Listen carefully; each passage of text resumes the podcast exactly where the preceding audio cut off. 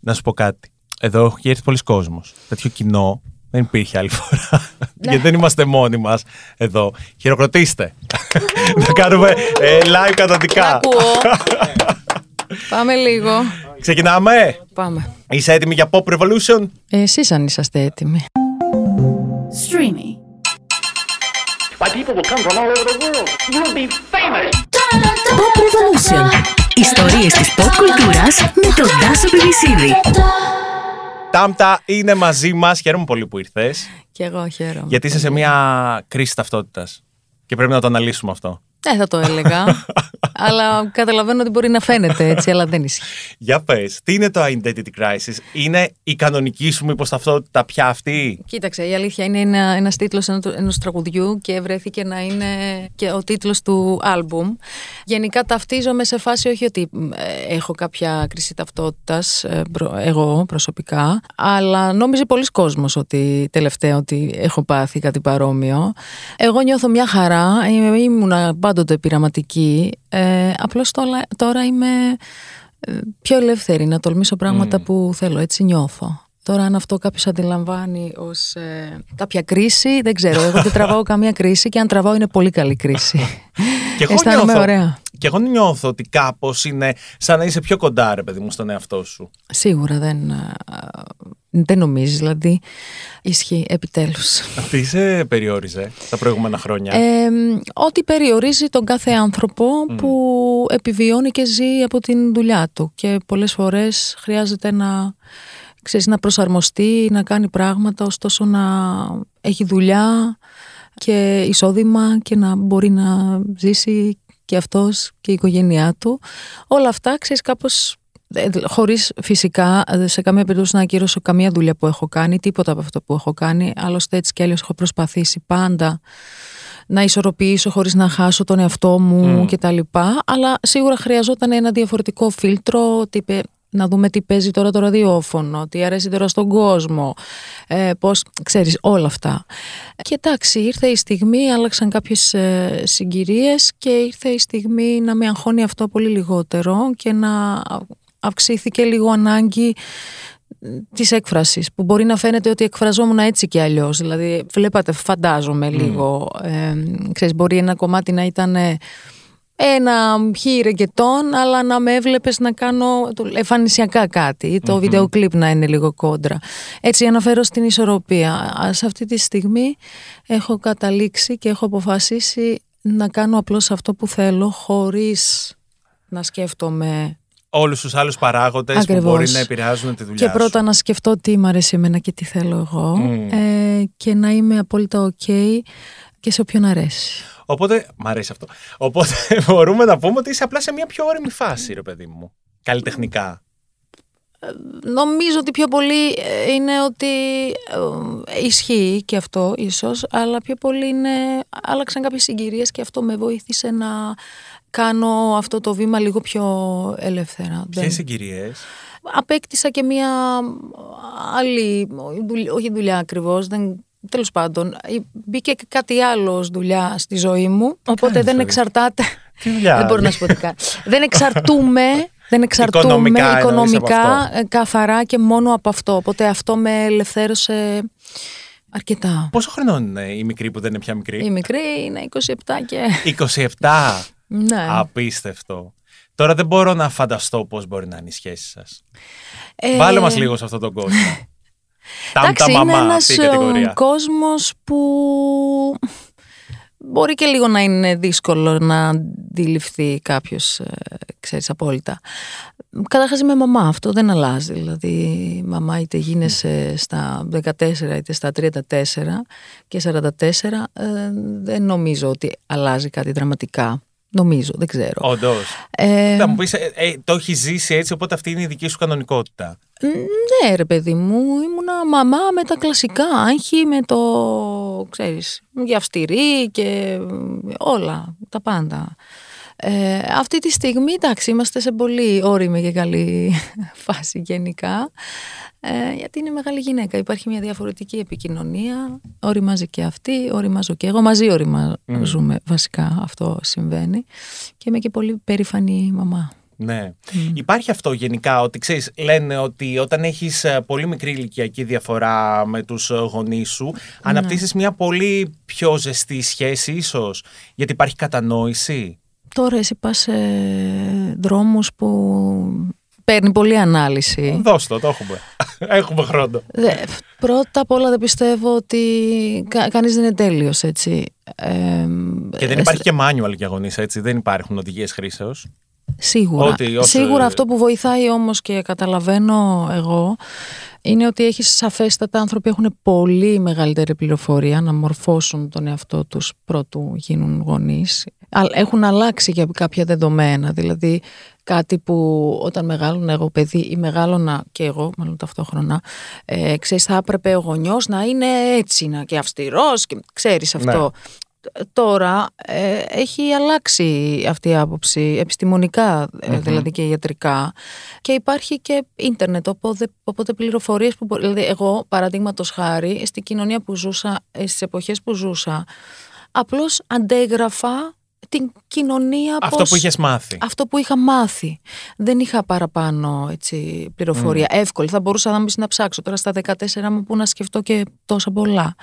Να σου πω, η Τάμτα, ας πούμε, στα 14 που μου λες, είχε στόχους, είχε καμιά εικόνα για όλο αυτό που τελικά ήρθε στη ζωή της; Όχι, τώρα στόχους με...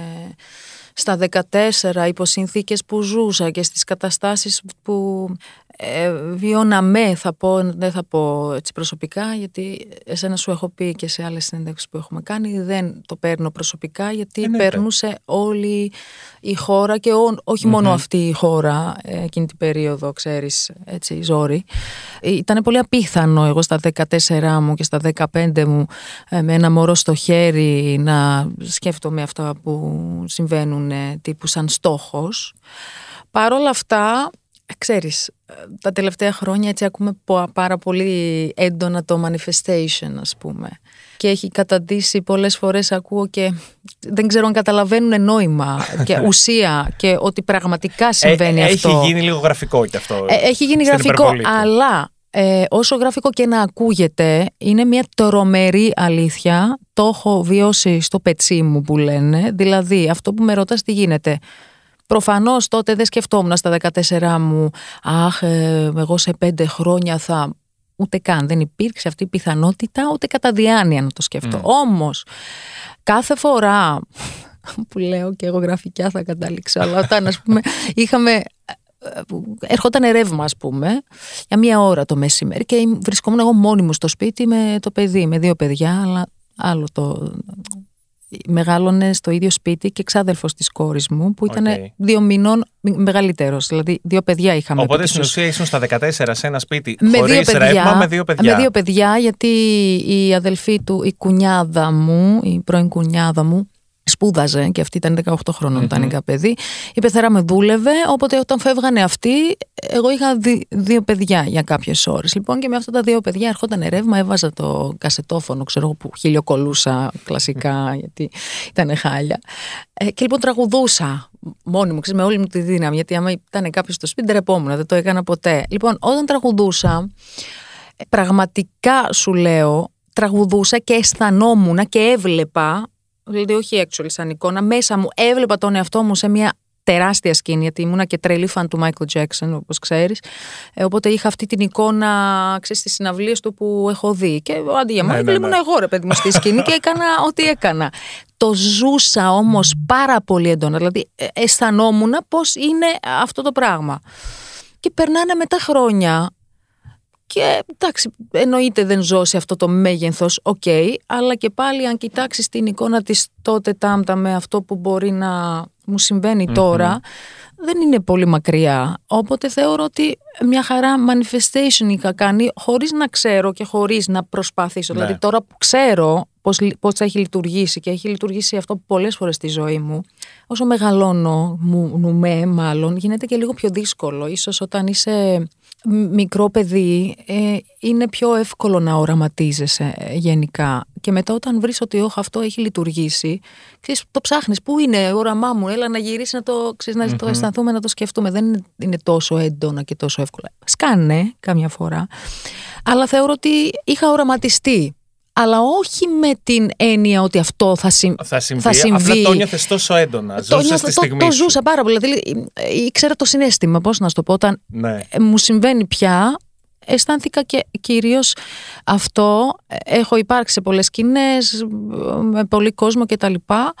Πιο έντονα αυτό συνδύασα και θυμήθηκα ακριβώς πριν βγω στη σκηνή της Eurovision. Δηλαδή, Α, πριν βγω, κοιτάζω δεξιά και βλέπω αυτό το χαμό και εκεί η ενέργεια είναι και απίστευτη Απίστευτη. ενέργεια. Ε, είναι περίεργο να, τρι- να, να τριχιάσεις με τα δικά σου, τα στόλια, να τρίχιασα.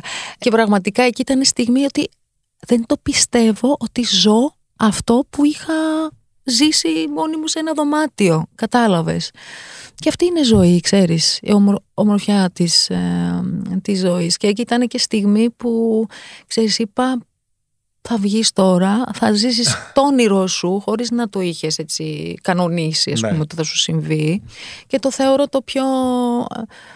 Ούτε θέση, ούτε τι είπε. το- Αυτό θεωρώ το πιο ουσιαστικό συνέστημα Ναι. που έζησα σχέση Ξέρεις τι με αυτό. θυμάμαι από αυτή την, ε, την Eurovision, γιατί ήμουν και εγώ στο Τελαβίβ.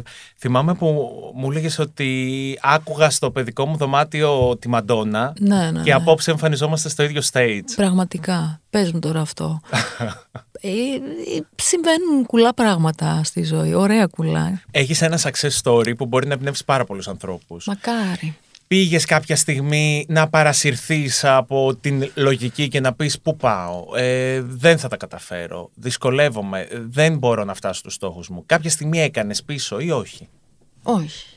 Δεν Πώς είναι. γίνεται αυτό; Δίδαξε, μάθε μας πώς γίνεται. Για πες μου και εσύ πώς γίνεται. Όχι, δεν είχα κανένα λόγο να σκεφτώ αυτό. Μεγάλος όμως σε μια σκληρή πραγματικότητα. Ναι. Και με απρόσμενα Α, πράγματα. Θέλω Στη ζωή να σου σου από πω, μικρή. κοίταξε τώρα αυτό που λέω το, να, ο- ότι οραματιζόμουν. Προφανώς με πήγε μόνο του σε έναν δρόμο. Δηλαδή πρώτα απ' όλα ε, με έβγαλε από αυτή την κατάσταση που ζούσα. Δεύτερον με έκανε για ευνόητους λόγους. Εντάξει, η μαμά μου ήταν εγώ, δεν ξύπνησα και είπα αχ σήμερα θα πάω στον, στην Ελλάδα γιατί έτσι μ' αρέσει μπλε και άσπρο. η μαμά μου ήταν εδώ. Οπότε, ξέρεις, όλα τα πράγματα για κάποιο λόγο συνδυάζονται και συμβαίνουν στη ζωή μας. Απλά μου έφερε έτσι η ζωή. Απλά πι- πιστεύω ότι δεν εύκολα άφηνα και τις ευκαιρίες. Δηλαδή, Μμ, πολύ όταν, σημαντικό. ναι, όταν έβλεπα φως, κυνηγούσα αυτό το φως. Με, με όποιο τρόπο, ξέρεις, μπορούσα. Πάντα θεωρώ χωρίς να... Αλλά και υπάρχουν και άνθρωποι που κυνηγάνε τους ε, στόχους σου και τους ε, τέτοια και χάνουν λίγο δρόμο και μπορεί να κυνηγάνε λίγο με ανήθικα, ας πούμε. Έχω εντύπωση, δεν είναι τώρα να μιλ, κοιτάω και από εκεί να μιλάω έτσι για τον εαυτό μου, αλλά δεν νομίζω ότι πάθα ποτέ αυτό. Δηλαδή είμαι πολύ χαρούμενη και περήφανη γιατί έχω κυνηγήσει αυτούς τους στόχους όσο, όσο πιο καθαρά, γι- καθαρά θα έλεγα, απλά σκέφτομαι, ξέρεις, μήπως ε, έχω σκεφτεί κάτι, και όχι τόσο, αλλά όχι, κα- καθαρά τα, τα έχω κυνηγήσει τα όνειρά μου και αυτό με, με ευχαριστεί πάρα πάρα πολύ. Ενώ είδες ότι θα μπορούσε να υπάρχει και ο άλλος δρόμος, είχες ας πούμε προτάσεις ή κάτι που μπορεί να Α, όχι. ήταν εκτός της ηθικής σου και να πες το παραβλέπω και Αλήθεια προχωράω. είναι, κατάλαβα ότι με ρωτάς, δεν μου έχει συμβεί. Ξέρεις, στο χώρο μας πάρα πολλά ακούγονται ε, σχέση με αυτά, ξέρεις, το για να καταφέρεις πρέπει να Μμμ. το και το. Τώρα εκεί ξέρω, δεν ξέρω, τύχη μου είναι, δεν έχω αντιληφθεί τώρα σε κάποιον να αρέσω. Το φυσιολογικο είναι, ξέρεις, αλλά έτσι άκομψα και ανήθηκα κάποιος να με προσεγγίσει και έτσι ευθέως να μου προτείνει κα- κάτι για να δεν μου έχει συμβεί. Ούτε μου έχει συμβεί. Δηλαδή δεν είναι ότι έχω αρνηθεί. Δεν μου έχει συμβεί. Αλήθεια. Ποια ήταν η μεγαλύτερη δυσκολία που θυμάσαι τώρα στην πορεία σου μέχρι εδώ, μέχρι σήμερα; Κάτι που να λες τότε εκείνη την περίοδο μου σε πολύ δύσκολη φάση. Και να κατάφερες τελικά να το ξεπεράσεις. Σίγουρα έχουν υπάρξει δύσκολες φάσεις. Εντάξει, πάρει στην Eurovision θα γυρίσω. Νομίζω μια δύσκολη φάση ήταν προ Eurovision κατάσταση. Ξέρεις, λόγω υγείας μου, ας πούμε. Εκεί Είχες είχα- κάτι με τη μέση σου τότε. Ναι, ναι, ναι. Αυτό εντάξει, δεν μου κάτσε πολύ καλά. Δηλαδή δεν ήταν ανάγκη να πάθω αυτό. Αχρίαστο και όμως, ήτανε. Ναι, αχρίαστο ήταν. αλλά να σου πω κάτι. Μπορείς να εν πεις τι τέλει, ακριβώς δεν είχε συμβεί. πιστεύω ότι ήταν Λίγους αχρίαστο. μήνες πριν τη Eurovision. Ναι, έπαθα, έχω τέσσερις κύλες ε, στη μέση. Εντάξει, κατά καιρούς με ενοχλούσε ρε παιδί μου λίγο μέση, αλλά δεν είχα πάθει ποτέ να πέσω κάτω. Ναι. Και ήρθε ε, σε αυτό εκείνη το τη βαθμό στιγμή. και ήρθε, του ήρθε δύο μήνες πριν τη Eurovision, δηλαδή εκεί πραγματικά ε, νομίζω σε τρεις-τέσσερις μέρες είχα, μπορεί και λιγότερο, είχα βίντεο κλιπ δηλαδή να κάνω. Το οποίο αναγκαστικά το μεταφέραμε γιατί όχι βίντεο κλιπ, εγώ ήμουνα σε κατάσταση τώρα δύσκολα εξηγήσει κιόλας. Όσοι το έχουν βιώσει το καταλαβαίνουν, είναι ένας πόνος Φρικτός πόνος. Αντέχω, εγώ είμαι πολύ σκληρή στον πόνο. Δηλαδή, οι φίλες μου κάνουν πλάκα όταν με ρωτάνε, ας πούμε, κάνεις λίγο τατού ή κάνεις λέιζερ ή ενέσιμε βιταμίνες και αυτά. Και με ρωτάνε, βλέπουν, πονάει. Τους λέω όχι. Πάνε και μετά με βρίζουν. Μα είσαι τρελή. και πώς δεν πονάει. Πονάει πάρα πολύ. Δεν σε ακούω. Οπότε αντέχω σκέψου τον πόνο. Ε, πραγματικά, δηλαδή το ξέρω ότι όντως αντέχω. Ε, δεν αντέχονταν αυτό το πράγμα. Ήταν πάρα πολύ, πάρα πολύ δύσκολο. Αλλά και πάλι αυτό που είπες, αχρίαστο, έτσι λέμε επιφανειακά, μπορείς να πεις ότι ήταν και αχρίαστο αυτό που έπαθα- έπαθα. Αλλά κάτι σου δίδαξε από ό,τι δεν, καταλαβαίνω. δεν, δεν ήταν. Για πες, τι έμαθες από αυτή την ιστορία; Κοίταξε, καταρχάς όλο αυτό με, γύ- με γύρωσε κιόλας πριν τη Eurovision. Ξέρεις, ήμουνα σε φάση αρκεί να καταφέρω να πάω. Όχι να πανικοβληθώ, τι θα πούν, τι θα γράψουν, πώς θα πάω. δηλαδή, ο στόχος μου πια είχε γίνει να καταφέρω να βρεθώ σε αυτή τη σκηνή. Να ανέβεις στη σκηνή. Ακριβώς. Οπότε. μ, Άρα έκανες focus στα πιο ουσιαστικά, μάλλον, ε. Ναι, ν- ναι, ακριβώς. Ε, Και όλη, όλη αυτή, ξέρεις, ε, πιο πολύ στάθηκα σ- ε, στα συναισθήματα που είναι, ας πούμε, ευγνωμοσύνη. Δεν, δεν μπήκα τόσο, γιατί στη Eurovision ξέρεις τώρα τι γίνεται. Ναι, ναι. Ε, Πανηγύρι. Ναι, ναι. Ε, γύρω-γύρω εννοώ. Πιστεύω ότι αν δεν μου είχε συμβεί αυτό θα με ακουμπούσε πολύ πιο πολύ από ότι με ακούμπησε εν τέλει. Οπότε για κάποιο λόγο, ξέρεις, ε, μου συμβαίνει σίγουρα, μου συνέβαινε σίγουρα αυτό. Έντονη περίοδος από ό,τι καταλαβαίνω αυτή της Eurovision. Μου το έχει αναφέρει ήδη δύο Ναι, ναι, φορές. ναι, ναι, ναι. Είναι, ας πούμε, κάτι που θα ξανασκεφτόσουν. Να, Εννοείται. αλήθεια. Πέρασε ωραία. Χωρίς τη μέση. θα Χωρίς ήθελα. Μμ. ναι, θα, μ, θα ξαναπήγαινα, όμως όπως θα ήθελα ακριβώς. δηλαδή, έλα να αρωματιστούμε τώρα αυτό και μετά από αρωματιστούμε. χρόνια θα λέμε, είδες το λέγαμε τότε. Ε, κοίταξε, πώς, ε, πώς με αντιλαμβάνεσαι ας πούμε, τα τελευταία δύο χρόνια με αυτά που κάνω, κάπου εκεί με βρίσκω, ξέρεις. Μου δίνει και λίγο άνεση. Ε, Είναι και όταν κάνεις κάτι που δεν είσαι 100% εσύ.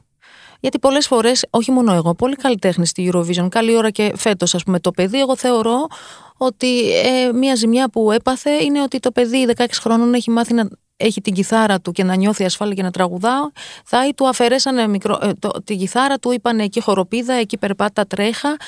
Από, συντονίστηκε το Αποσυντονίστηκε. παιδί. Δηλαδή θεωρώ ότι αν καθόταν στη θέση του με την κιθάρα του, γλυκούλης, και, και καλύτερα θα τραγουδούσε και θα, θα αισθανόταν και ο ίδιος καλύτερα. Ναι. Ξέρεις, οπότε θεωρώ ότι είναι πολύ σημαντικό Το να, έχει, να, είσαι ο εαυτός α, σου. να είσαι άνετος και να είσαι ο εαυτός σου και στο τραγούδι και στην παρουσίαση και στα πάντα. Ξέρεις, με βλέπω διαφορετικά τώρα. Πρόσφατα πήρες ελληνική ταυτότητα. Μμμ. Και τέλος πάντων έβγαλα και μετά ανανέωνα και ανανέωνα, ανανέωνα. Δεν υπήρξε, ε, δηλαδή ο νόμος που βγήκε ότι μπορώ πλέον να καταθέσω για ηθαγένεια. Όταν ήρθε αυτός ο νόμος κατέθεσα και εγώ. Πριν δε- δεν, δηλαδή δεν υπήρξε, ξέρεις, πιθανότητα να το κάνω. Ε, έτσι ταλαιπωρείται και η μαμά μου ακόμα ταλαιπωρείται. Παρόλο που πέρασε και αυτή οι εξετάσεις ε, ηθαγένειας με 85% άνθρωπος 73 χρονών Έλα, ρε, έκατσε, εσύ. διάβασε όλη την ιστορία της Ελλάδας και αυτό. Και αυτή τη στιγμή ας πούμε μας ζητάνε κάποια επιπλέον χαρτιά που δεν μπορούμε να έχουμε και η μαμά μου είναι και έξι χρόνια παραπάνω από μένα εδώ έτσι. Ναι. Είναι, φτάνει 30 χρόνια πλέον εδώ. Και όμως έχει, έχει, ε, ξέρεις, έχει ακόμα θέματα. Είναι μια φιλόξενη χώρα η Ελλάδα, θα έλεγες; Ναι. Έχοντας ζήσει όλα Ναι, αυτά; Πολύ φιλόξενη η χώρα. Θεωρώ ότι είναι. Ε, έτσι έχω αντιληφθεί τουλάχιστον ε, εγώ. Μμμ.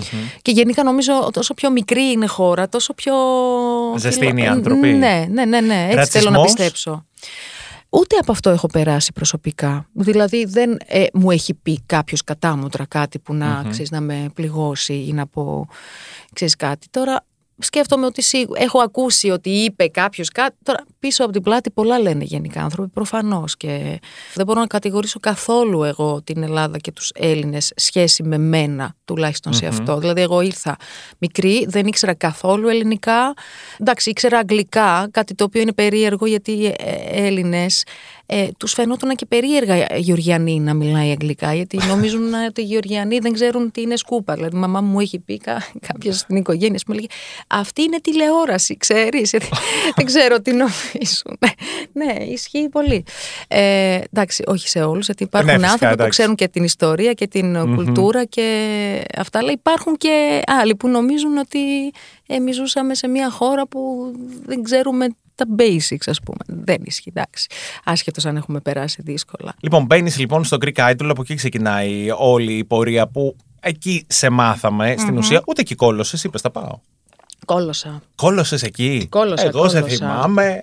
Όχι, δε- δεν κόλωσα όταν πήγα πια. Πριν πάω, κολούσα να πάω, δηλαδή. Αυτό πώς προέκυψε; Μαμά μου. Σου είπε η μαμά; Ναι, ναι, ναι. Η μαμά μου δούλευε σε μια οικογένεια που πρόσεχε μια γιαγιά και ο γιος και η κόρη της γιαγιάς ήταν σχετικοί, δηλαδή δούλευαν σε μια παραγωγή εκπομπή Α, οκ. στο Μέγκα και είχαν ακούσει για το, για το project που θα ερχόταν και επειδή η μαμά μου προφανώς με περηφανευόταν ότι η κόρη μου τραγουδάει και αυτό, πώς είναι, ξέρεις, για κάθε οντισιόν, ξέρεις, μαζεύουν ναι. μέσω Φυσικά, όπου συμβαίνει μπορούν αυτό. να Ναι. μαζευτεί ας πούμε κόσμος για οντισιόν και κάπως έτσι είχαν πει στη μαμά μου. Η μαμά μου από, μικ- από μικρή ας πούμε ήταν αυτό, άκουγε ένα με πήγαινε εκεί και εκεί και εκεί. Υποστηρικτική από τη μαμά. Πάρα πολύ, πάρα πολύ, πάρα πολύ.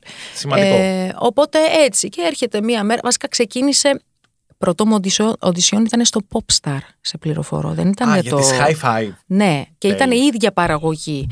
Και εγώ έκανα εκεί οντισιόν, ε, μια χαρά τα πήγα, ε, δεν ήξερα καθόλου ελληνικά, τύπου «Γεια σου, τι κάνεις» Ναι, μέχρι εκεί. μέχρι εκεί.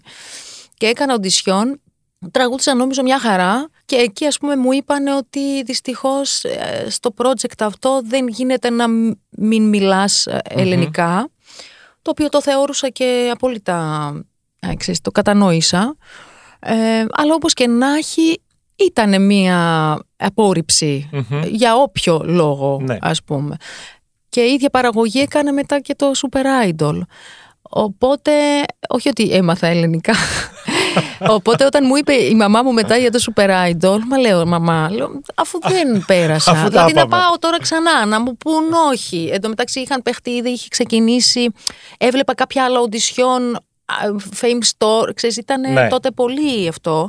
Και θυμάμαι και εκεί που λέγανε ότι πρέπει να μιλάς ελληνικά και πρέπει να τραγουδάς ελληνικά και όλο αυτό.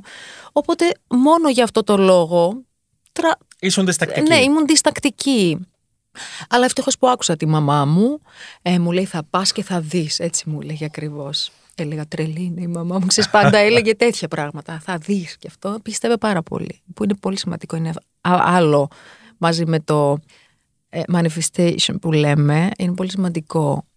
Η αποδοχή, σίγουρα. Ε, αποδοχή είναι ένα πράγμα. Και ρε παιδί μου. υποστήριξη. υποστήριξη και η μαμά μου θεωρώ ότι έχει οραματιστεί πάρα πολύ για μένα όμορφα πράγματα. Δηλαδή το πιστεύω πάρα πολύ αυτό. Δηλαδή μου έχει πει κάτι κουλαμάρες όταν ήμουν παιδί. Ε, θα- ε, Σκεφτόμουν να ξέρεις ότι υπέρβαλε τόσο πολύ ε, και με αποθέουνε τόσο πολύ που ντρεπόμουν κιόλας. δηλαδή έλεγα μαμά ξέρεις. Κι όμως ε, πολύ καλά έκανε. Γιατί αυτή έχτισε το όνειρό της για μένα όμως. Όχι, αυτή δεν είχε ποτέ καμία τρέλα. Δηλαδή, καμιά φορά υπάρχει, ξέρεις, η μαμά θέλει να ήταν τραγουδίστρια. Ναι. Η μαμά μου κουφίνε, δεν ξέρει καθόλου από τραγούδι. Αλλά επειδή ναι, όχι κυριολεκτικά κουφί, κατάλαβες. Δεν καταλαβαίνει από μουσική. Το ήθελα να πω. Αλλά έκανε τα πάντα για να, ξέρεις, να βρω εγώ τον εαυτό μου και τα λοιπά. Οπότε είναι πολύ σημαντικό και αυτό. Άρα φ- φταίει. Η, η μαμά μου ήταν ο λόγος. Δηλαδή πήγα, εντάξει μαμά, θα πάω. Ξέρεις, θα πάω. Θα σου Και κάνω τη πή- χάρη. Πήγα και ναι. Και ε, είχα γράψει, ξέρεις, ε, τότε είπα στο οντισιόν το ε, Torn, πώς λεγόταν. ε, Nothing's fun, I'm torn, I'm already. Αλλά είχε κάνει η άσπα ελληνικό version. Νιώσε άσπα, το αυτό. φιλί. Το θυμάμαι. Η άσπα από το Fame Story. Ναι. ε, και επειδή μου ήταν γνωστό τραγούδι, δηλαδή σαν μελλοντική γραμμή, και έγραψα με γεωργιανά γράμματα ελληνικό Αλήθεια στίχο λες. και τραγούδησα διαβάζοντας με γεωργιανά γράμματα ελληνικό στίχο αυτό το τραγούδι. Ναι. Α, και το έχεις πει και στα ελληνικά, δηλαδή και στα αγγλικά. Όχι, στα αγγλικά το είπα Α, αυτό. Είπα οκ. ένα ξένο κομμάτι Ναι. στα, στο audition και μετά όταν μου ζητήθηκε ελληνικό να τραγουδήσω ε, στα ελληνικά, είπα αυτό το τραγούδι. με χαρτί μπροστά. Έξυπνο. και εκεί η πορεία σου ήταν εξαιρετική, βγήκες δεύτερη στο Super Idol. Και εκεί είπες ότι τώρα πια η ζωή μου αλλάζει; Ξέρω, Ήρθε ε, αργότερα αυτό; Ε, κατα, καταλάβαινα την αλλαγή. Βασικά, ξέρεις τι, τότε χ- χαιρόμουν τόσο πολύ που ξέρεις, βρισκόμουν στη σκηνή, τραγουδούσα όλα αυτά, γιατί είμαι συνηθισμένη και από, ε, από πολύ μικρή γενικά βρισκόμουν στη σκηνή. Οπότε αυτό το χαιρόμουν πάρα πολύ. Δηλαδή, εγώ δεν είχα τότε σκέψη. Σκέψω ότι δεν ήξερα καν ότι οι άνθρωποι χτυπάνε τις πόρτες των εταιριών. Για... Ιδέα δεν είχα. Εγώ απλά ήθελα να τραγουδάω. Ναι. Μπορεί να σε Τίποτα. έσωσε, να σου έκανε και καλό όλο αυτό. Σίγουρα. Όπως μου έκανε, θεωρώ καλό την δεδομένη στιγμή που δεν καταλάβαινα και πολύ καλά ελληνικά. Ξέρεις πόσα αρνητικά πράγματα δεν ήρθαν. Δεν Γιατί με ακούμπησαν. Δεν τα καταλάβαινες. γιατί δεν τα κατα... δεν καταλάβαινα. Σίγουρα όχι στο βα... βάθος του, ρε παιδί μου. Ακόμα και αρνητικά σχόλια που μου κάνανε κάμια φορά η κριτική επιτροπή, αντιλαμβανόμουν, αλλά δεν το καταλαβαίνα όλο λέξη-λέξη. Οπότε χαμογελούσες, Καταλαβα- απλά έπαιρνες ναι, ναι, πόζα. ναι, χαμογελούσα. Πολλές φορές ναι, κάτι μου λέγανε αυτό και εγώ. Ε, ξέρεις, οπότε και αυτό. Βλέπεις, ε, όλα για κάποιο λόγο Όντως. συμβαίνουν. Ναι. Ε, Προφανώς φανταζόμουν. Καταρχάς δεν είχα ιδέα ε, τι λεφτά παίζουν, ας πούμε. Δεν είχα πάει ποτέ στα νυχτερινά μαγαζιά εγώ. Ε, πριν. Δηλαδή Ναι. δεν, δεν είχα ιδέα από τηλεόραση που έβλεπα τις εικόνες. Δεν, δεν είχα πάει ας πούμε καν. Ε, ούτε ήξερα τι, ξέρεις, τι λεφτά παίζουν και τα λοιπά. Η πρώτη σου δουλειά νύχτα; Ήταν Αντώνης Ρέμος Γιώργος Ταλάρας, Αθηνών Αρένα. Α, ξεκίνησες. Ξεκίνη, βούτυξα στα βαθιά κατευθείαν. Ε, Α, και με, με την Ελεονόρα δεν ήσασταν ναι, εκεί; ήμασταν με Το την θυμάμαι Ελεονόρα, αυτό. ναι. Ε, Την Ελεονόρα του Ζουγανέλη. ναι, ναι, ναι. Οκ.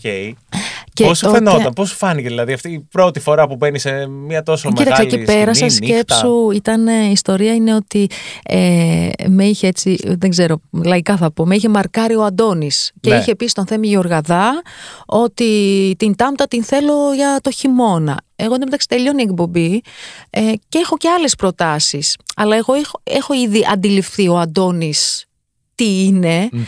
Και μου άρεσαν και τα τραγούδια του. Γενικά είναι ένας από τους ε, καλλιτέχνες που στο είδος του δηλαδή είναι, μ' αρέσει πάρα πολύ. Και απέρριψα, ξέρεις, άλλες προτάσεις με την ε, τέτοια ότι θα είμαι με τον Αντώνη. Ούτε υπό τις συνθήκες είχα σκεφτεί, ούτε τι θα κάνω, ούτε τι λεφτά θα πάρω, τίποτα, απολύτως τίποτα.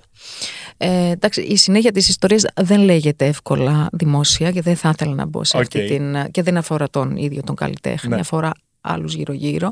Και παρόλα αυτά, ο Αντώνης επειδή μετά έκλεισε με τον Γιώργο Νταλάρα εκείνη τη χρονιά να συνεργαστεί, ο Γιώργος είναι λίγο πιο... Ξέρεις, έπρεπε να πέρασω και από οντισιόν. Δηλαδή δεν είναι ότι είπε ο Το Αντώνης ότι φαντάζομαι. εγώ θέλω την Τάμτα και έπρεπε Ναι. να περάσω από οντισιόν. Όπως και η Ελεονόρα. Δηλαδή, ήμασταν σε ένα μαγαζί, δεν θυμάμαι, και ήταν ο Γιώργος Νταλάρας, ο Αντώνης, επιχειρηματίες αυτό, και παιδιά που ήρθαν για οντισιόν.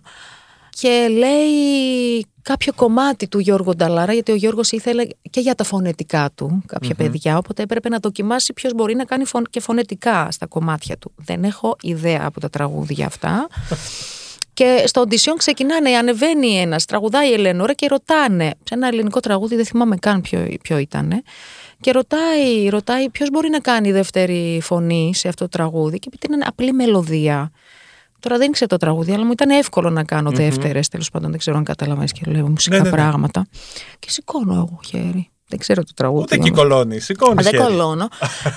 ε, σηκώνομαι και, και κάνω μια δεύτερη χωρίς στίχο, αλλά ξέρεις, μελωδικά Ναι. τέλος πάντων. Πέρασα από οντισιόν και ήμουνα έτσι πρώτη χρονιά Αθηνών Αρένα είναι πολύ, ε, ε, ξέρεις, στο μυαλό μου πολύ έντονο όλο αυτό, αυτή η συνεργασία δηλαδή και σε μεγα, πολύ μεγάλη σκηνή τότε δηλαδή και τώρα δεν υπάρχει μεγαλύτερη Ναι. σκηνή στα νυχτερινά μαγαζιά από Αθηνών Αρένα. Κάτι που να σου έκανε εντύπωση, κάτι που να θυμάσαι πολύ έντονα από αυτή την πρώτη εμπειρία στη νύχτα; Μμμ, Δεν δεν θυμάμαι έτσι κάτι. Κοίταξε, όλα. Σκέψω ότι για μένα, εγώ ήμουνα σαν. Σκέψω μια τουρίστρια τώρα να έρθει και να την βάλεις βαθιά στα ελληνικά δεδομένα. ναι, ναι. Ξέρεις, ακόμα και τα λουλούδια. Ε, ξέρεις, το έβλεπα, μου ήταν πολύ περίεργο όλο αυτό. Βέβαια, την χρονιά εκείνη δεν υπήρξαν λουλούδια. ε, Και λόγω του Γιώργου κυρίως.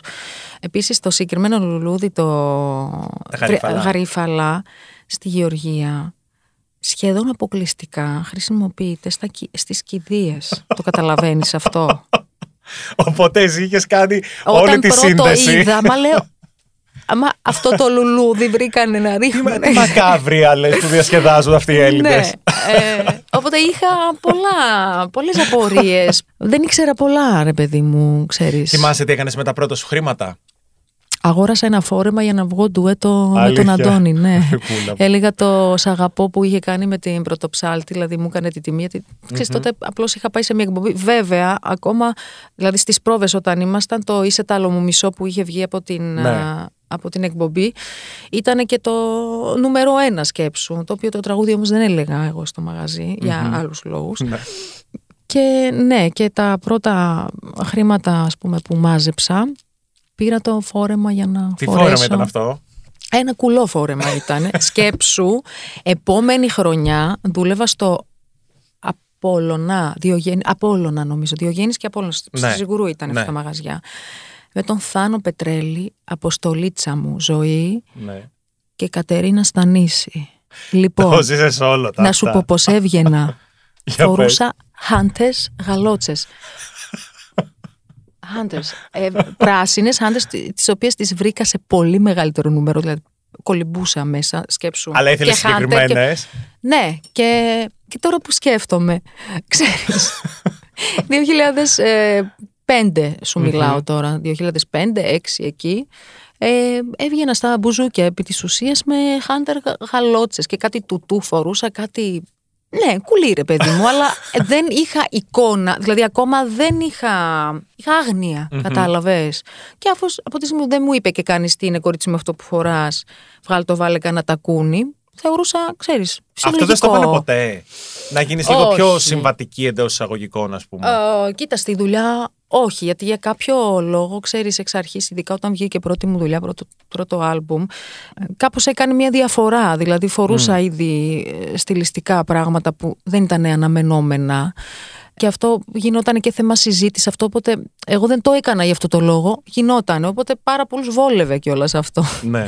να γίνει και θέμα συζήτησης. Δεν ήρθε έτσι στην αρχή κάποιος να μου πει. Μα αν «Μη το έκανες φοράς». και επι- επιτιδευμένα, δεν θα γινόταν θέμα συζήτησης. Ε, ναι, Εσύ κάποια φαινόταν ότι στιγμή- ήσουν ο εαυτός σου. Ναι, κάποια στιγμή αργότερα ήρθε αυτό. Γιατί άρχισε ε, να φοβούνται έτσι, οι άνθρωποι και οι συνεργάτες γύρω μου ότι το styling κατα, κα, ε, Θα καταβα- τους επισκιάσει, ας ε, πούμε. ότι επι- έχει επισκιάσει το καλλιτεχνικό μου αυτό, ξέρεις, όλο αυτό που μπορεί και να Στερεότυπο, ισχύει. ένα στερεότυπο. είναι και Ναι, αυτό. μπορεί να όντως να συνέβαινε αυτό, αλλά... Εννοείς ότι μπορεί να μέναν περισσότερο στην εικόνα και στο τι φοράς και στο πώς έχεις τα μαλλιά σου από τη φωνή σου, ας πούμε, ή τα τραγούδια Ναι, σου. ναι, ναι. Αυτό ακριβώς. Αυτό εμένα με καταπίεζε πάρα πολύ, ομολογώ. Δηλαδή έχω μπει στη διαδικασία να προσπαθήσω λίγο να, ξέρεις, να χαμηλώσω λίγο τους τόνους ε, και τα λοιπά. Α, εμ, αλλά πιε- δηλαδή, ναι, πιεζόμουν.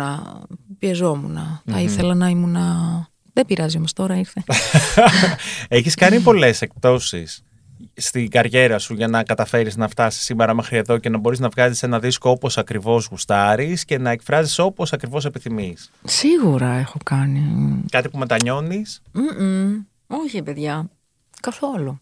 Δεν είναι κάτι που μετανιώνω, γιατί εν τέλει δεν μου έχει κάνει κάτι ε, ζημιά ε, και να με έχει καταστρέψει και να μην. Όλα απαραίτητα θεωρώ ότι ήταν ε, να περάσω βασικά για να φτάσω εδώ που. Δηλαδή, αν δεν περνούσα αυτά, μπορεί να μην έφτανα και ποτέ εδώ. Μμμ. Για πες λοιπόν, τι είναι αυτός ο καινούριος δίσκος; Που ακούσαμε αποκλειστικά εδώ στον Pride 986. Είναι ένα άλμπουμ λοιπόν που εδώ με τον άνθρωπό μου, τον Τέο Πουσμπούρη, που είναι ένα φίλος και ε, φίλος αρχικά και συνεργάτης γιατί έχουμε κάνει κατά καιρούς πολύ ωραία πράγματα μέσα στα 13, 10, δεν ξέρω, κάπου εκεί χρόνια.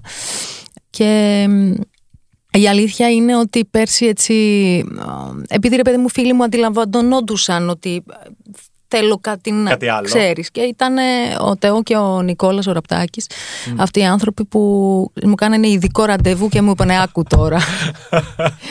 λοιπόν, τα πράγματα Σε κόλλα είναι και πάμε να το έτσι. κάνουμε. Ε, και ήμουνα έτσι και αλλιώς σε πάρα πολλές σκέψεις. Δηλαδή ήμουνα, ε, αισθανόμουν ότι έπρεπε να πάρω κάποια απόφαση. Αυτό ξεκίνησε από καραντίνα παρεπιπτόντως, ξέρεις.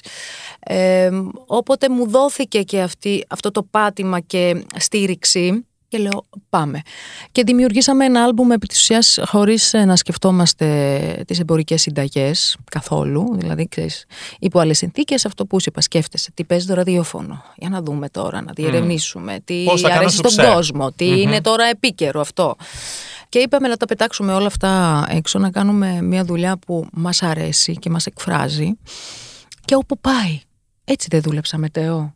Δηλαδή δεν, δεν είχαμε καμία συνταγή καθόλου. Δηλαδή αυτό το γεωργιανό τραγούδι εγώ στην καραντίνα είχα ξεκινήσει έτσι να γράφω και το είχα γράψει μόνη μου σε ένα demo και έστειλα στον Τεό ξέρω εγώ μου λέει το κάνουμε. Ξέρεις, υπό άλλες συνθήκες τώρα να έβαζα ένα γεωργιανό, ολό, γεωργιανό τραγούδι Κάποιες λέξεις κατάφερα να πω πριν δύο χρόνια πρώτη Ναι. φορά, ενώ ουσιαστικά ήταν κάτι που θα ήθελα πάρα πολύ να, να είχα κάνει. Αλλά όλα έρχονται όποτε μάλλον πρέπει. Κύλησε κάπως όμορφα όλη αυτή η συνεργασία. Έχω συνεργαστεί με νέους ανθρώπους και όχι μόνο, δηλαδή είναι mixed και ανθρώπων και των καλλιτεχνών, στιχουργών και συνθετών και παραγωγών. Θα ήθελα να σου το πω όλους. Εννοείται ήταν εύκολο Λοιπόν. να βρεις συνεργάτες που Εδώ, να εδώ, πιστέψουν εδώ, εδώ, αυτό. εδώ, εδώ, εδώ, άνθρωπός μου. Άνθρωπός μου, γιατί εγώ μη με βάλεις στην διαδικασία να κάνω επικοινωνίες και αυτά. Δεν το έχω. Εμένα βάλε μου στούντιο, να τραγουδήσω, να κάνω κάτι καλλιτεχνικό, δημιουργικό. Αυτό. Αλλά του είχα και του έχω τυφλή ε- ε- εμπιστοσύνη για αυτούς τους λόγους που σου είπα. Δεν χρειάστηκε Ναι. πολύ αυτό. Ναι, ναι, ναι. Ε, οπότε μια χαρά βρέθηκαν και άνθρωποι και μ, μια χαρά δουλέψαμε με όλους. Θα ξεκινήσω με τον Όντι, τον Icon. Όντι είναι ένας από τους βασικούς συντελεστές, έτσι θα μπορούσα να το πω έτσι, ε, γιατί έχει δουλέψει σχεδόν, σχεδόν σε όλα τα τραγούδια. Ε, Όντι, Αναστάσιος Τσόρντας, καινούριο ταλέντο. Λέγεται και αυτό. Μικρός, μικρός, πολύ μικρός, άστο. Ε, ο Νταν Σέλμπεργκ, έχω κάνει το Αζουκάρ με τον Απόν και τον Εμστρόγκο που είχα τυζάρει πέρσι στο Ναι, και ναι, με, ναι, μου- ναι. με είχαν φάει που είναι και πότε θα βγει και πότε θα βγει. Άρχισα πάρα πολύ, δηλαδή ένα χρόνο. Αλλά λοιπόν να είναι εδώ και Αζουκάρ από Απόν και Εμστρόγκ. Ο Ευαγγέλη Κωνσταντινίδης, ο οποίος έχει γράψει στίχο και μάλιστα ο Ευαγγέλης μου έχει γράψει το πρώτο μου τραγούδι, το Είσαι τα άλλο μου μισό. Έλα ρε. Ε, είχε γράψει ε, ο Βαγγέλης. Έχω ένα, ε, μια μπαλάντα με την οποία κλείνω, άλλο τι λέω και το έχει γράψει ο Τεό μαζί με τον α, Γεράσιμο Ευαγγελάτο. Είμαι πολύ πολύ χαρούμενη. Ε, εξίσου περίεργο, δηλαδή παίρνει το κομμάτι και ο στίχος έρχεται, λες, με, λες και με, ξέρει εμένα και τον Ναι. κόσμο μου. Δηλαδή σκεφτόμασταν ε, να κάνουμε κάποιες διορθώσεις αλλαγές και κοιταζόμασταν με το Τεό και λέμε όχι. Τε- Είναι- Το όχι, το όχι ο Γεράσιμος αυτό. Ναι, θέλω να σου πω ότι, ε, ότι το έχει, το έχει, το ξέρουμε αυτό. Αλλά δεν είχαμε επικοινωνία ωστόσο να. Δεν ξέρω τώρα, αν- αντίληψή του γύρω μου, αυτό που καταλαβαίνει και ξέρει. Πάντως, ο Γάντι που λένε, Ναι. κάπως έτσι έκατσε και αυτό το κομμάτι. Ο Κύριακος Αστερίου, πολλά χρόνια συνεργάτης που έκανε όλα τα κομμάτια μίξ. Ο Άλκης ο Λαβαθ- Λεβαθινός είναι, επί της ουσίας συνθέσαμε το γεωργιανό τραγούδι μαζί. ε, μαζί. Δηλαδή εγώ έκ- έγραψα τις μελωδικές γραμμές και το στίχο ε, και το ομορφότερο πιάν- πιάνο που ακούτε στο κομμάτι είναι από τον Άλκη και ακούτε και κάπου κάπου ένα τσέλο από την ε, Βέρα. Αυτοί είναι λοιπόν οι, οι συντελεστές. team, ναι, το το, dream team. team. Δεν, δεν είναι μεγάλο team για 10 τραγούδια. Δηλαδή δου- δουλέψαμε.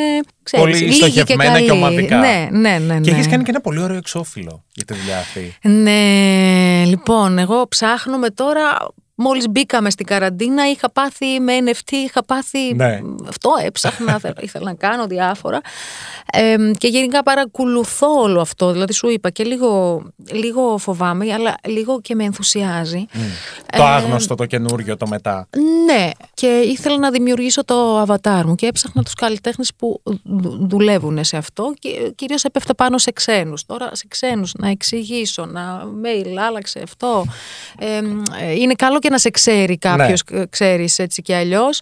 Ε, και βρέθηκε ο Craves, ε, τον οποίο τον ακα- ανακάλυψα μ, στο, στο Instagram. Μόλις είδα τις εικόνες και μπαίνω και θέλω, δεν το πιστεύω, είναι Έλληνας. Κατευθείαν του έστειλα και μ, με πολύ χαρά συμφώνησε, μου λέει εννοείται πάμε να δημιουργήσουμε, να φτιάξουμε ένα avatar τάμτα και μπήκαμε έτσι στη δι- διαδικασία ε, και φτάσαμε εκεί που φτάσαμε. Τώρα βλέπετε την, α, το κοντινό version Ναι. του avatar. Κάποια στιγμή θα δείτε και ολόσωμο ας πούμε OK. version. Θα μπορούσα να πω και εδώ αυτό που σκοπεύω να κάνω. Να μην πω. Πού να πω αν δεν πω εδώ. Γιατί με, λο- με ρωτάνε πάρα πολλοί κόσμος επίσης τώρα που ξέρεις βγήκε άλμπουμ και αυτό. Με ρωτάνε αν θα, ξ- αν θα βγει στο, στο physical ε, το άλμπουμ. Η αλήθεια είναι ότι αυτό ετοιμάζεται και ήταν έτσι και αλλιώς η ιδέα που θα το εκτελέσουμε. Ε, θα βγει σε βινίλιο Έλα. αλλά θα βγει μήνες αργότερα όπου θα υπάρχουν και κάποια έξτρα όταν βγει βινίλιο θα είναι αυτό το άλμπουμ που ακούτε το Identity Crisis συν δεν θα πω και πόσα κάποια έξτρα κομμάτια οπότε Φανταστικό. ετοιμάζουμε και, ετοιμάζουμε και το ε, βινίλιο το, την ημερομηνία ακριβώς δεν μπορώ να σου πω γιατί είναι ε, λίγο Θα το χρονοβόρο. περιμένω αυτό το βινίλιο οπωσδήποτε. και εγώ να δεις Ε, δεν το Πώς συζητώ. περιμένω Υπογεγραμμένο το θέλω κανονικά. Βεβαίως. Εννοείται. Πραγματικά είμαι πολύ πολύ χαρούμενη και έτσι αν καταφέρω να εμπνεύσω με οτιδήποτε που κάνω και είμαι ε, έναν, δύο Μμ. ανθρώπους ε, νομίζω είναι και ουσιαστικός, ουσιαστικός λόγος εκτός ότι ευχαριστιέμαι εγώ είναι ουσιαστικός λόγος που κάνω αυτό που Μμ. κάνω. Θυμάμαι μια εμφάνισή σου στο Athens Pride πριν από δύο χρόνια με μια κοκκινή Μμ. περούκα. Μμ. Που ήταν λίγο reference Σύνταγμα, στο, λες. στο Ζακ Κωστόπουλο. Σίγουρα στο community έχεις ένα πολύ φανατικό κοινό που σε ακολουθεί. Τι πιστεύεις ότι βλέπουν σε σένα και σε αγαπάνε τόσο; Δεν το έχω αναλύσει για να σου είμαι ειλικρινής. Ε, γενικά pop σκηνή πάντα, πάντα έχει έτσι μ, Μια αγάπη. Μια ένα- αγάπη, Μμμ. ναι, πάντοτε. Σε, εγώ τουλάχιστον όσο, Μμμ. όσο θυμάμαι. Ένας λόγος ίσ- είναι ίσως αυτός. Δεύτερος λόγος, νομίζω ότι αρέσει η τόλμη και out of the box γενικά σε αυτό το κοινό και νομίζω ότι κάπως το έχω δώσει και αυτό. Ε, όχι επιδιδευμένα, αλλά ξέρεις, αυτό, γενικά καταλαβαίνόμαστε. Εγώ αυτό καταλαβαίνω. Αυτό είναι πολύ ωραίο. Τι Καταλαβαίνεις. καταλαβαίνεις λοιπόν εσύ; Γιατί Αυτό πολλ- που σου λέω ότι ο άλλος με κοιτάει και δεν καταλαβαίνει. Ο άλλος καταλαβαίνει. Κατάλαβε και όχι μόνο καταλαβαίνει, το αποθεώνει και το χαίρεται κιόλας. Μμμ. Είναι ω- ωραία ανταλλαγή ε, ενεργείων αυτό. Το Identity Crisis, το κομμάτι που έδωσε και το τίτλο στον δίσκο, επιζητά μια αλλαγή. Μμ. Τι θα άλλαζες εσύ, αν είχες τη δυνατότητα; Πολύ δύσκολη ερώτηση. Τι δεν θα άλλαζες τώρα; Είναι... Αλλά να σου πω κάτι, μόνο του παίρνει δρόμο γενικά. Δηλαδή, εγώ θεωρώ ότι στα ελληνικά δεν έχω βρει αυτό πώ. Γιατί λέω εφηβεία, αλλά δεν είναι σωστή λέξη εφηβεία που λέω. Στη Γεω- Στα Γεωργιανά έχουμε πιο σωστή λέξη. Για πες τι. Είναι ο κόσμος λίγο παγκοσμίως μιλάμε και γενικά η γη ολόκληρη ζει σε μια μεταβατική περίοδο, δηλαδή σαν να περνάει Σίγουρα. εφηβεία. Σίγουρα, σίγουρα. Είναι ανισόρροπα πάρα πολλά πράγματα. Δηλαδή δεν ξέρουμε τον άλλον πώς πρέπει να φωνάξουμε. Ε, στη Γεωργία εντωμεταξύ η γεωργιανή γλώσσα δεν έχει αυτή αυτό τίποτα. Είμαστε τυχεροί σε αυτό. Δεν, δεν έχουμε θηλυκό αρσενικό. Α, ναι, δεν υπάρχει δεν καθόλου. υπάρχει, δεν υπάρχει Το γένος. καθόλου. Ναι, μπράβο, γένος δεν υπάρχει. Ε, ξέρεις, όλα έχουν, ξέρεις, δεν, δεν ξέρει ο, κανείς τίποτα, αν με ρωτήσεις εμένα. Όλοι είναι σε ένα ψάξιμο, υπάρχουν πράγματα που γίνονται έτσι λίγο με παραπάνω ένταση. Εγώ θεωρώ ότι είναι απαραίτητο γιατί θεωρώ ότι είμαστε σε καλό δρόμο, αισθάνομαι. Δηλαδή, απλά ζούμε σε μια ε- εποχή που είναι δύσκολη, λόγω ακριβώς αυτής της αλλαγής που συμβαίνει σε πάρα πολλά κοινωνικά θέματα και πολιτικά και, και, και βιώνουμε αυτή την περίοδο, περίοδο θεωρώ εγώ και με ενθουσιάζει και με φοβίζει ταυτόχρονα δηλαδή είναι σαν το AI ένα πράγμα Ναι. ξέρεις Ναι, όντως. και έχω περιέργεια πάρα πολύ και λίγο φοβάμαι, υπάρχουν ε, όλα αυτά. Εγώ παρακολουθώ, παρακολουθώ και προσπαθώ και εγώ ίδια να βγάλω άκρη. Δεν θα κάτσω τώρα να εξηγούς, να, να σου πω εγώ τι θα άλλαζα. Προφανώς υπάρχουν πάρα πολλά πράγματα που πρέπει να αλλάξουν και σιγά σιγά πιστεύω ότι θα αλλάξουν. Εγώ πιστεύω πάρα πολύ στη νεολαία επίσης. Θέλω να πιστέψω. Τι Θέλω να βλέπεις πιστέψω. στα νέα παιδιά που δεν είχαμε εμείς οι προηγούμενες γενιές; Ε, είναι πιο ελευθεροί, μ, αρχικά. Κι εγώ έτσι πιστεύω. είναι πιο ελεύθερη, είναι πιο aware ε, γενικά ε, και μ' αρέσει αυτό. Λίγο πιο ανέ, ανέμελοι παρόλο που δεν έχουν ζήσει καλές εποχές και έχουν ζήσει, ξέρεις, εποχές Δηλαδή η νεολαία έχει ζήσει τις κρίσεις του, τις αυτό. Εγώ όταν ήρθα στην Ελλάδα δεν ασχολιόταν κανείς με πολιτική. Κανείς όμως. Λέω τι ευτυχία Θεέ μου. Λέω, Πού ήρθα.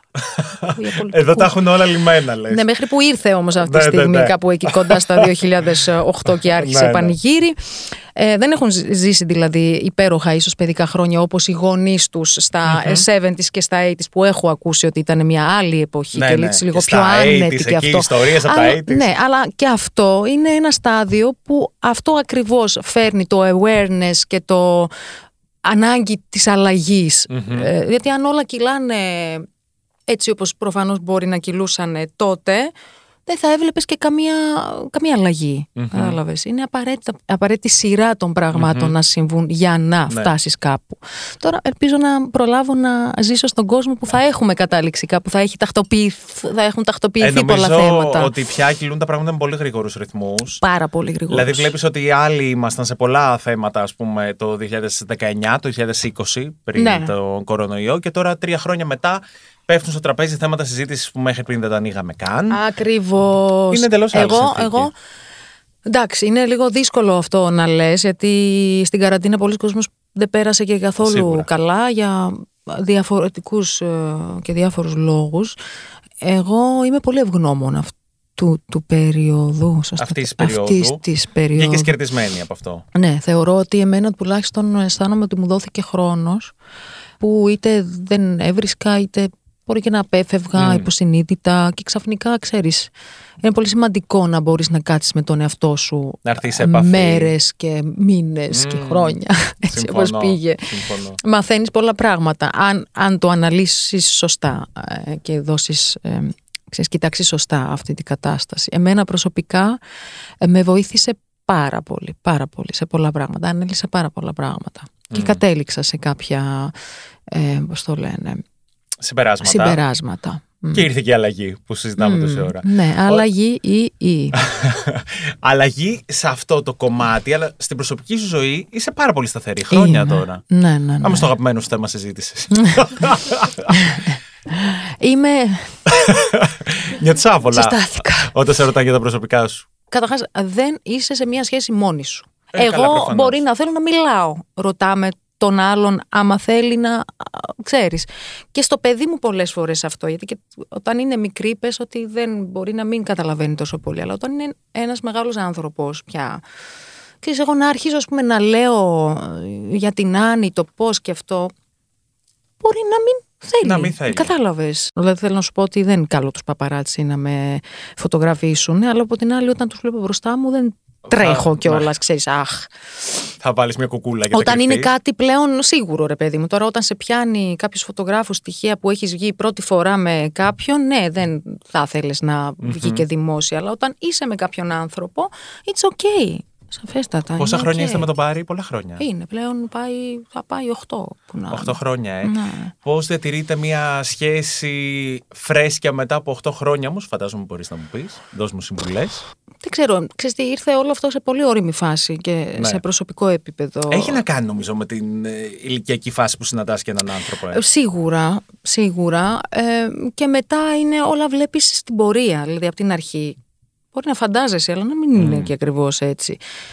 Εμάς μας έχει λειτουργήσει σε βάθος χρόνου πράγματα πολύ όμορφα. Δηλαδή, εγώ είμαι άνθρωπος πρώτα απ' όλα που ελευθερία μου είναι πάρα πάρα πολύ σημαντική. Ε, έτσι, δηλαδή δεν μπορούσα ποτέ να είμαι με έναν άνθρωπο που θα μου πει ε, τι να κάνω και τι να μην κάνω. Δεν υπάρχει περίπτωση. Και αντίστοιχα, φαντάζομαι δεν είσαι και εσύ έτσι. Ακριβώς, ναι. Ε, έτσι θεωρώ ότι πρέπει να είναι. Δηλαδή, όταν ένας άνθρωπος έχει απέτηση να μην ε, στον εαυτό του αυτό, ε, και εσύ πρέπει να κάνεις το, το ίδιο, έτσι.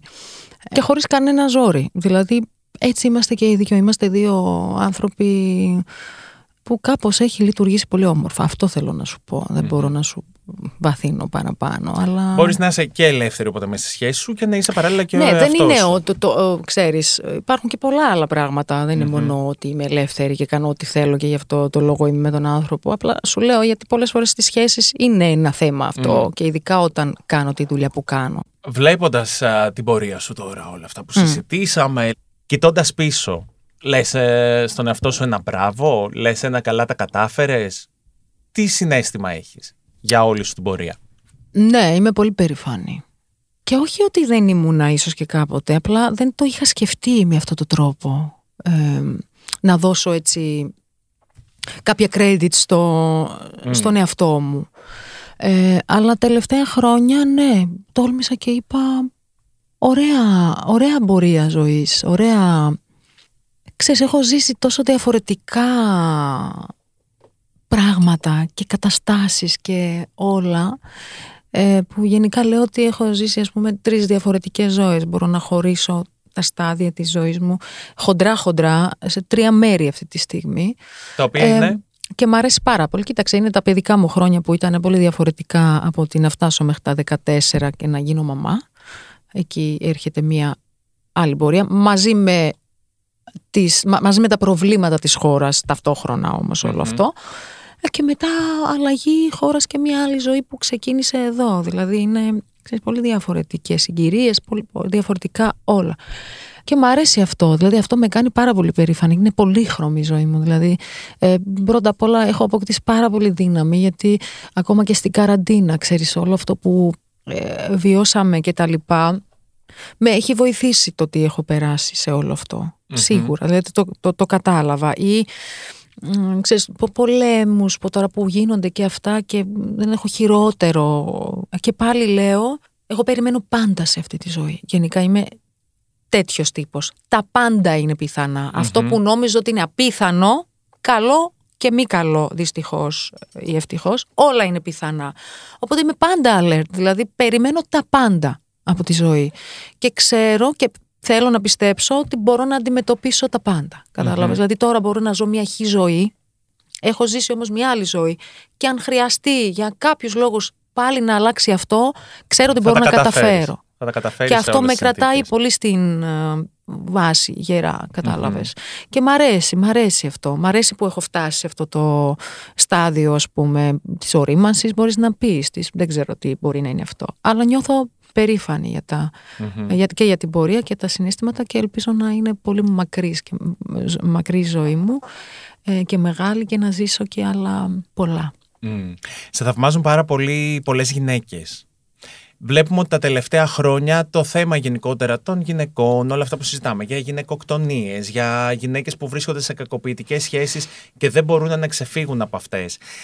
Τι θα έλεγες σε αυτές τις γυναίκες; Νομίζω ότι υπάρχει πλέον πολλή πληροφορία για να στηρίξουμε αυτές τις γυναίκες και ας πούμε και όχι γυναίκες γιατί bullying υπάρχει από, και από τις δύο Εννοείται φυσικά, μεριές. δεν έχει να κάνει με το φίλο. Ε, ναι, δεν έχει να κάνει τόσο πολύ. Εντάξει, για ευνόητους λόγους ε, η κοινωνία μας είχε χτιστεί έτσι ωστόσο μ, μια πλευρά να είναι πιο Ευνοημένη. ευνοημένη. Ε, Ο λευκός straight άντρας. ναι, όλο το δυτικό αυτό, κόσμο. αυτό τώρα ε, νομίζω ότι σιγά σιγά αλλάζει. Αυτό έλεγα και ε, πριν, ότι ξέρεις, μπορεί και εκεί να μην είναι ξεκάθαρα τα πράγματα πλέον, γιατί έχουμε χαθεί και εκεί, δηλαδή έχουμε χαθεί κάποια όρια, ε, ε, όρια όταν λέω όρια ηθικής γενικά. Αλλά πιστεύω ότι ε, υπάρχουν πάρα πολλά πράγματα ε, που μπορεί ας πούμε, να στηρίξει μια γυναίκα. Εγώ θεωρώ ότι είμαστε, δεν ξέρουμε πόσο δυνατές είμαστε οι γυναίκες. Δεν, γιατί δεν έχουμε καταλάβει, γιατί πάντα νοοτροπή- Γιατί έχουν φροντίσει τόσα χρόνια να μην το Ακριβώς, καταλάβετε. φροντίσει και ε, ξέρεις, όταν καταλάβεις ότι έχεις ακριβώς την ίδια δύναμη. Όπως είσαι εσύ άνθρωπος, έτσι, έτσι είναι και ο αλλος ο άνθρωπος. Πρέπει να καταλάβουμε οι γυναίκες ότι έχουμε, δεν θα πω παραπάνω, αλλά έχουμε πολύ δύναμη αυτό και δεν πρέπει να φοβόμαστε καθόλου και πρέπει να δράμε, πρέπει να μιλάμε. Πολύ σημαντικό. Εγώ θυμάμαι πάρα πολλές γειτονές μου αυτό που ήταν έτσι και αλλιώς και αχ μην το πεις γιατί αυτό και δεν υπάρχει πια αυτό. Μια χαρά θα το πεις εκεί που πρέπει για να τελειώσουμε ό,τι βάσανο περνάει μ, ο καθένας. Θέλει δράση, θέλει δύναμη και σαφέστατα στήριξη των ανθρώπων που έχουν αυτοί οι άνθρωποι γύρω. Αλλά ξέρεις τι, πολλές φορές πρέπει να επικοινωνήσεις. Γιατί δεν, άμα δεν μιλήσεις ακόμα και στον φίλο σου Εννοείται. και στη φίλη σου και παίζει στην ε, τρελίτσα ότι δεν σημαίνει τίποτα, μπορεί και να μην αντιληφθεί κάποιος ότι υπάρχει πρόβλημα. Εγώ, ας πούμε, είμαι λίγο alert. Δηλαδή, κοιτάζω. ε, Γιατί δεν είναι η ψυχολογία όλων Ναι. των ανθρώπων το ίδιο. Μπορεί κάποιος άλλος ακόμα να μην έχει βρει τη δύναμη να ξεστομίσει οτιδήποτε πρόβλημα μπορεί να έχει. Μιλήστε. Μιλήστε τουλάχιστον αρχικά στους ανθρώπους να επικοινωνήσετε. Μην μείνουν μόνες τους και νομίζουν ότι μόνες τους υπάρχουν πάρα πολλές. Κλείνοντας, λοιπόν. Αυτό ήταν. Θες κι άλλο; Λοιπόν, ήθελα να σου πω για το γεωργιανό τραγούδι που με ρώτησες, Αυτό γιατί θα δεν σε φτάσαμε ρωτούσα. εκεί. Αυτό θα σε ρωτούσα. Θα σου έλεγα κλείνοντας, θα μου πεις τελικά τι λέει αυτό το κομμάτι. Ε, κοίτα, αυτό το κομμάτι ε, είναι ε, τραγούδι που έχω γράψει για την Άννη, για την κόρη μου και επί της ουσίας στιχουργικά ε, το πρώτο κουπλέ ξεκινάει από την ημέρα που γεννιέται η Άννη. Ήταν μια μέρα που έβρεχε και έτσι ξεκινάει και, το, ε, και ο στίχος το τραγούδι ε, και γενικά έχω κάπως δεν είναι ότι λέω την ιστορία μας, ε, λέω πιο, ους, ε, λέω και συγγνώμη ας πούμε ε, στο τραγούδι, στο, στην κόρη μου. Συγγνώμη, γιατί Ε, θέλεις συγγνώ- να ε, το ζητήσεις. συγχώρεση ίσως αυτό. Ε, γιατί ξέρεις τι, κάνουμε πολλά λάθη οι γονείς, όλοι οι γονείς. Και ειδικά εγώ που ήμουνα και πάρα πολύ μικρή, σίγουρα έχω κάνει κάποια λάθη, ξέρεις. Και τα οποία, δεν, μι- δεν μιλάμε προφανώς για τραγικά πράγματα, απλά κάποια πράγματα που ο, δεν αντιλαμβάνουμε ότι μπορεί το παιδί ψυχολογικά Μμμ. ξέρεις, να, να μην είναι σωστό και όλο αυτό βγαίνει και αργότερα μετά έτσι. Οπότε το, το, το είχα ανάγκη, άσχετος αν τις έχω πει και προσωπικά, ήθελα να βάλω αυτή τη στιγμή και στο ε, τραγούδι. Είναι ένα πάρα πάρα πολύ τρυφερό τραγούδι. Ε, Στη μέση έτσι υπάρχει μια παράνοια θα μπορούσα να πω που διαβάζω έναν ανούρισμα γεωργιανό και σε αυτό το σημείο γίνεται και μια παράνοια η οποία όταν ε, ο Άλκης ο καταπληκτικός που ε, σύνθεσε το, το πιάνο και ο Τέο που έχουν κάνει παραγωγή ξέρεις όταν ξεκινάει έτσι ομαλά και ξαφνικά αρχίζει μια παράνοια και λέω δεν το πιστεύω ξέρεις είναι κάποια πράγματα που δεν τα έχω πει για να γίνουν και έγινε έτσι γιατί ταιριάζει πάρα πολύ στην ψυχοσύνθεση Σε αυτό που αισθάνεσαι. και στην, ε, στην πορεία μας γιατί υπήρξαν τέτοιες έντονες στιγμές ε, ξέρεις στην, ε, στη ζωή μας και έμεινα και εγώ άναυδη. Σωστή λέξη είναι και αυτή. Τα έχεις καταφέρει πολύ καλά. Όταν το άκουσα, αλήθεια σου λέω. Η δική σου μαμά τι λέει σήμερα; Η μαμά μου, κοίταξε, δεν μιλάει πολύ γενικά. α, Αλλά μάλλον ήξερε όλη αυτή την πορεία από ό,τι καταλαβαίνω. Κάπου, αν τη ρωτήσεις, θα σου πει ναι. Δεν ξέρω τώρα στα αλήθεια το πώς το ήξερε, αλλά ναι, πίστευε πάρα πολύ, πίστευε. Ε, νόμιζα ότι είναι πολύ περήφανη. Είναι πολύ περήφανη. Ξέρεις, είναι η μαμά μου ακόμα, ξέρεις, όπου πάω και υπάρχει πιθανότητα να έρχεται μαζί μου, είναι πάντα εκεί, κάθεται σε μια γωνία, απλά παρακολουθεί και χαίρεται, ξέρεις. Ναι. Εσύ στη δική σου μαμά τι θα έλεγες; Ότι την αγαπώ πάρα πολύ. η μαμά μου τώρα, δεν θα έλεγα τώρα πρότυπο και αυτό, αλλά έχει παίξει τεράστιο ρόλο σε το τι είμαι και τι- το τι έχω καταφέρει. Πραγματικά τεράστιο ρόλο. Είναι βράχος άνθρωπος, ξέρεις, που ήταν πάντα εκεί με το τίποτα, που δεν είχε να στηρίξει παρόλα αυτά, ξέρεις, τα παιδιά της και ειδικά το κομμάτι μου που ήταν και ε, ξέρεις, καλλιτεχνικής Ναι. φύσεως ας πούμε Ε, ναι, με τρέχει εκεί στους διαγωνισμούς το, δεν, δεν μπορούσε να πληρώσει τον αλλά θα με πήγαινε πάλι δηλαδή ε, έχει κάνει πολλές ε, και θυσίες όπως πολλοί, πολλοί γο- Μμμ. γονείς το κάνουν φυσικά αυτό και έχει χαρεί τώρα και αυτή γενικά με, γιατί με βλέπει ότι κάνω κάτι που μου αρέσει πάρα πολύ Μμμ. και ανυπομονή Πάμε για αλλαγή λοιπόν. πάμε Are you ready? είναι απαραίτητες αλλαγές στη ζωής μας. Σταθερότητα σε κάποια πράγματα ναι, σε κάποια άλλα δεν κάνει. Πρέπει να αλλάζουμε. Φιλιά πολλά. Φιλιά πολλά και ευχαριστώ.